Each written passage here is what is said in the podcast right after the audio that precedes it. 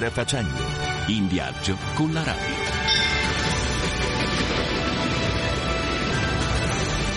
On the road. En voyage. Reisen. Viajando. Strada facendo.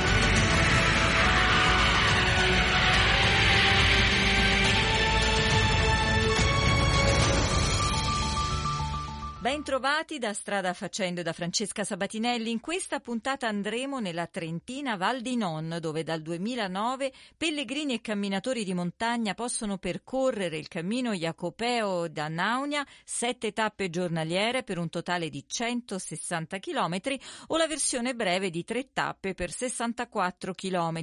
Nel percorso si toccano tutti i luoghi sacri della valle, dalla Basilica dei Santi Martiri a Nauniesi di San Zeno, evangelizzatori di queste montagne al santuario dell'eremita San Romedio, ma anche il santuario della Madonna di Senale che si trova in provincia di Bolzano. Nel nostro viaggio toccheremo tutte queste tappe, ma per farci guidare nel cammino chiediamo aiuto al presidente dell'associazione che lo ha creato e all'ideatore del percorso. La linea va ad Alessandro Di Bussolo. Raggiungiamo al telefono a fondo, paese di circa 1500 abitanti nella parte nord della Val di Non, dove ha sede l'associazione Anaune Amici del Cammino di Santiago, il presidente Remo Bonadiman, che è stato anche sindaco, vice sindaco e assessore alla cultura. Siamo a circa mille metri d'altezza e poco oltre la metà della prima tappa del cammino Jacopeo d'Anaunia, che va dal santuario dei Santi Martiri di San Zeno a quello della Madonna di Senale. Una buona giornata signor Remo.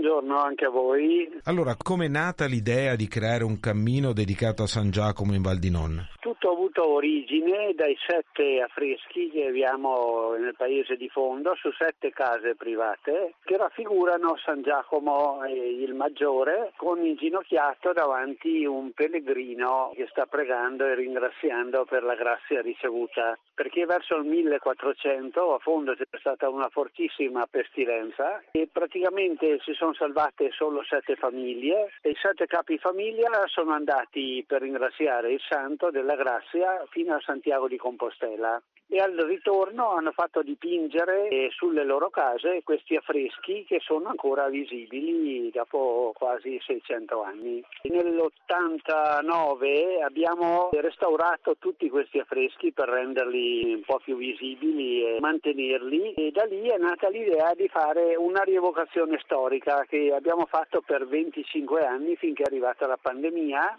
Si chiamava Sul cammino di Santiago di Compostela. Da quella che è stata stata sempre molto apprezzata e molto frequentata dai turisti ma anche dai residenti e una grande partecipazione di pubblico. È nata la voglia di fare un cammino in Spagna. È stato fatto nel 2007. In un attimo abbiamo riempito il pullman eh, con 52 persone e abbiamo fatto gli ultimi 150 km della Galizia.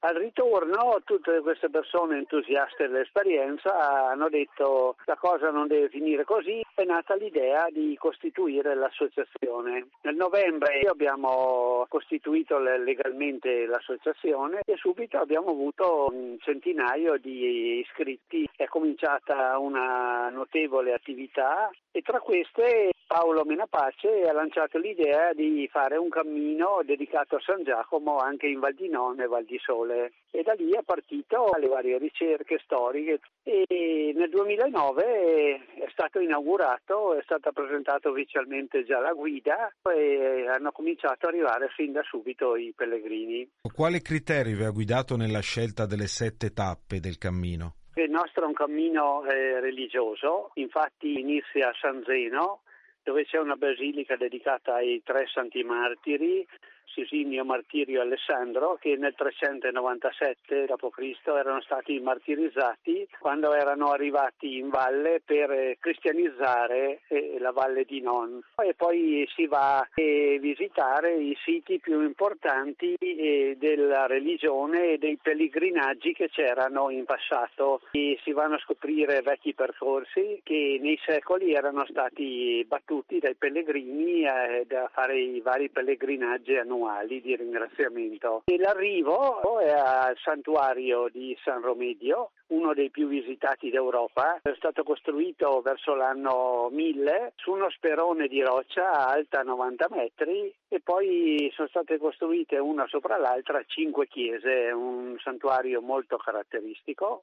Ci sono proprio tanti siti religiosi importantissimi che testimoniano la religiosità ma anche il culto di San Giacomo e riportano San Giacomo che prega o che benedice e ecco perché l'abbiamo chiamato Cammino Jacopeo da Naunia. Lei lo ha già accennato, alcuni sentieri eh, sono stati riscoperti, è stato anche un bel lavoro di, di pulitura e di preparazione di questo cammino. Certi non erano frequentati e più percorsi da tanto tempo e quindi noi abbiamo dovuto fare la segnaletica e renderli percorribili e anche attualmente c'è una squadra della comunità della Val di Non che si fa la manutenzione del percorso. Il cammino è ben segnalato e anche tenuto bene su tutta la sua lunghezza. Dal 2009 sono quasi 15 anni di apertura del cammino Jacopeo da Naunia. Quanti pellegrini più o meno l'hanno affrontato e come ne parlano alla fine? Quantificarli è difficile perché non è che preavvisino, si vedono tante persone che passano con gli zaini per fare il cammino, ma sicuramente qualche migliaio di persone sono passate e tantissime lasciano delle recensioni molto positive sul nostro sito per il paesaggio, ma anche per la ricchezza delle bellezze artistiche e religiose che abbiamo lungo il percorso. Ricordiamo il sito è www.santiagoanaunia.it. Grazie a Remo Bonadiman, presidente dell'associazione Anaunia Amici del Cammino di Santiago, per averci introdotto nella magia di questa valle. Ci regali un brano musicale per proseguire in questo cammino. Noi quando camminiamo in gruppo normalmente si canta eh, Santa Maria del Cammino tutti insieme che crea gruppo e dà motivazione ad andare avanti. Mentre trascorre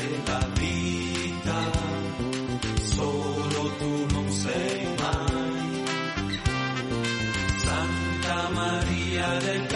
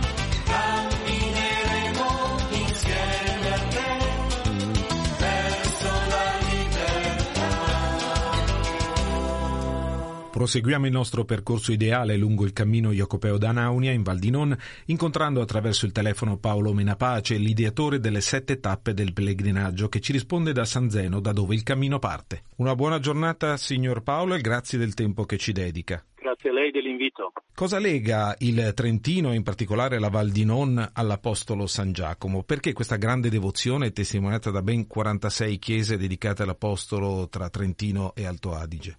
Partiamo dal fatto che nel 1142 il vescovo di Trento Altemanno aveva consacrato all'Apostolo San Giacomo la chiesa di Grissiano in Alto Adige e da lì in poi altre 46 chiese sono state dedicate a questo santo. Secondo me è un voto, una penitenza, un peccato da espiare erano alla radice di molti edifici sacri e quindi chi non poteva andare a Santiago, i nobili, facevano costruire queste chiesette. In Val soprattutto, a parte gli affreschi di fondo importanti che già il Presidente l'ha detto, ci sono proprio tantissime chiese chiese, chiesette con la presenza di statue di San Giacomo oppure affreschi con la conchiglia che quindi segna questa devozione al San Giacomo. E poi c'è stato anche l'arrivo di una reliquia a Trento che ora è conservata nel Museo Diocesano Sì, di Trento. Nel 1522 esattamente, che c'era un canonico del Duomo che ha avuto, non si sa come, un frammento del corpo dell'Apostolo, cioè un dito. Questo l'ha fatto incorniciare veramente in un splendido reliquiario d'argento che è appunto conservato nel Museo di Trento. L'idea di portare in Val di Non un cammino jacopeo è stata stata sua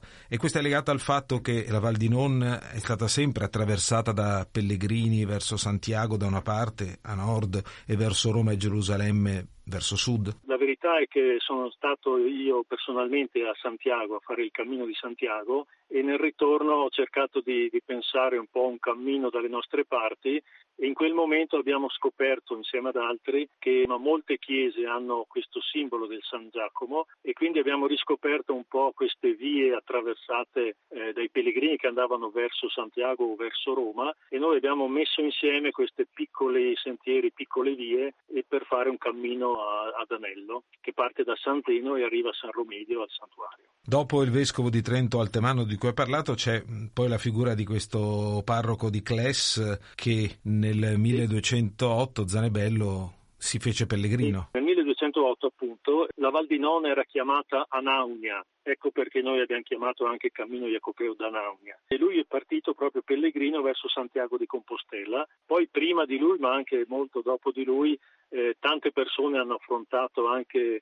percorsi disagevoli perché insomma partire dalla Val di Non arrivare a Santiago sono 2000 chilometri e allora prima di partire facevano anche testamento perché non si sapeva i briganti, le insidie insomma del percorso non sapevano se tornavano. Però chi è tornato ha fatto dipingere i famosi affreschi di fondo per esempio. Chi aveva i soldi diceva vai tu che ti pago e, e vai e torna per me sia a Santiago che anche a Gerusalemme Roma in questi 14 anni di vita del cammino Jacopeo di Anaunia, co- cosa ricorda i pellegrini che hanno fatto il percorso e che dopo si sono fatti vivi con voi dell'associazione, che vi hanno raccontato l'esperienza? Abbiamo molte testimonianze di pellegrini, di solito in, in gruppetti di 3-4 o addirittura anche gruppi più numerosi, che dopo fatto il pellegrinaggio, che siano i tre giorni o i sette giorni, portano a casa delle immagini intanto magnifiche della valle, dei santuari, delle varie chiesette, arte, storia, paesaggi, ma molta sacralità perché eh, si sentono proprio in un cammino spirituale. Ma voi non avete una carta del pellegrino da far marchiare ad ogni tappa? Noi abbiamo la credenziale del pellegrino, che è un facsimile di quella di Santiago, dove abbiamo 24 o 25, penso adesso, timbretti eh, sparsi nelle varie chiesette, in modo che il pellegrino passando timbra e alla fine eh, ci chiede un attestato di percorrenza che noi inviamo in formato PDF. E con la credenziale del pellegrino hanno la possibilità di un piccolo sconto nei vari alberghi agritour dove vengono ospitati per l'alloggio. E quindi anche questo potrebbe essere un modo per conoscere la frequentazione del cammino, più o meno quante, quante credenziali avete distribuito in questi Sì, anni? Con, con le credenziali eh, mi pare che siamo arrivati a 3.000, 3.000 credenziali nei 7-8 anni, ma praticamente non tutti chiedono la credenziale, questo l'abbiamo notato, fanno sì il percorso, il pellegrinaggio, ma però le credenziali insomma non vengono chieste da tutti, però la percorrenza è abbastanza frequente.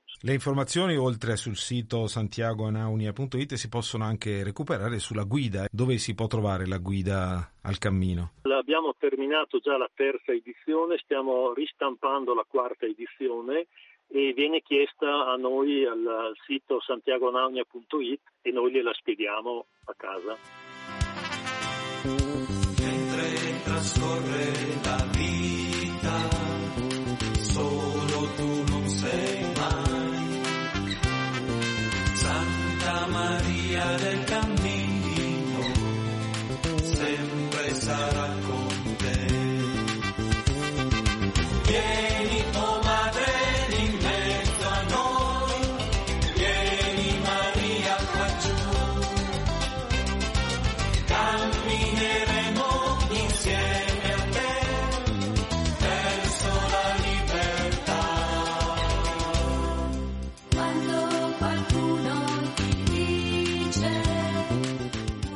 cammino Jacopeo di Anaunia raggiunge anche l'estremo nord della Val di Non, in provincia di Bolzano, dove si erge il santuario della Madonna di Senale, luogo di pellegrinaggio da più di 700 anni.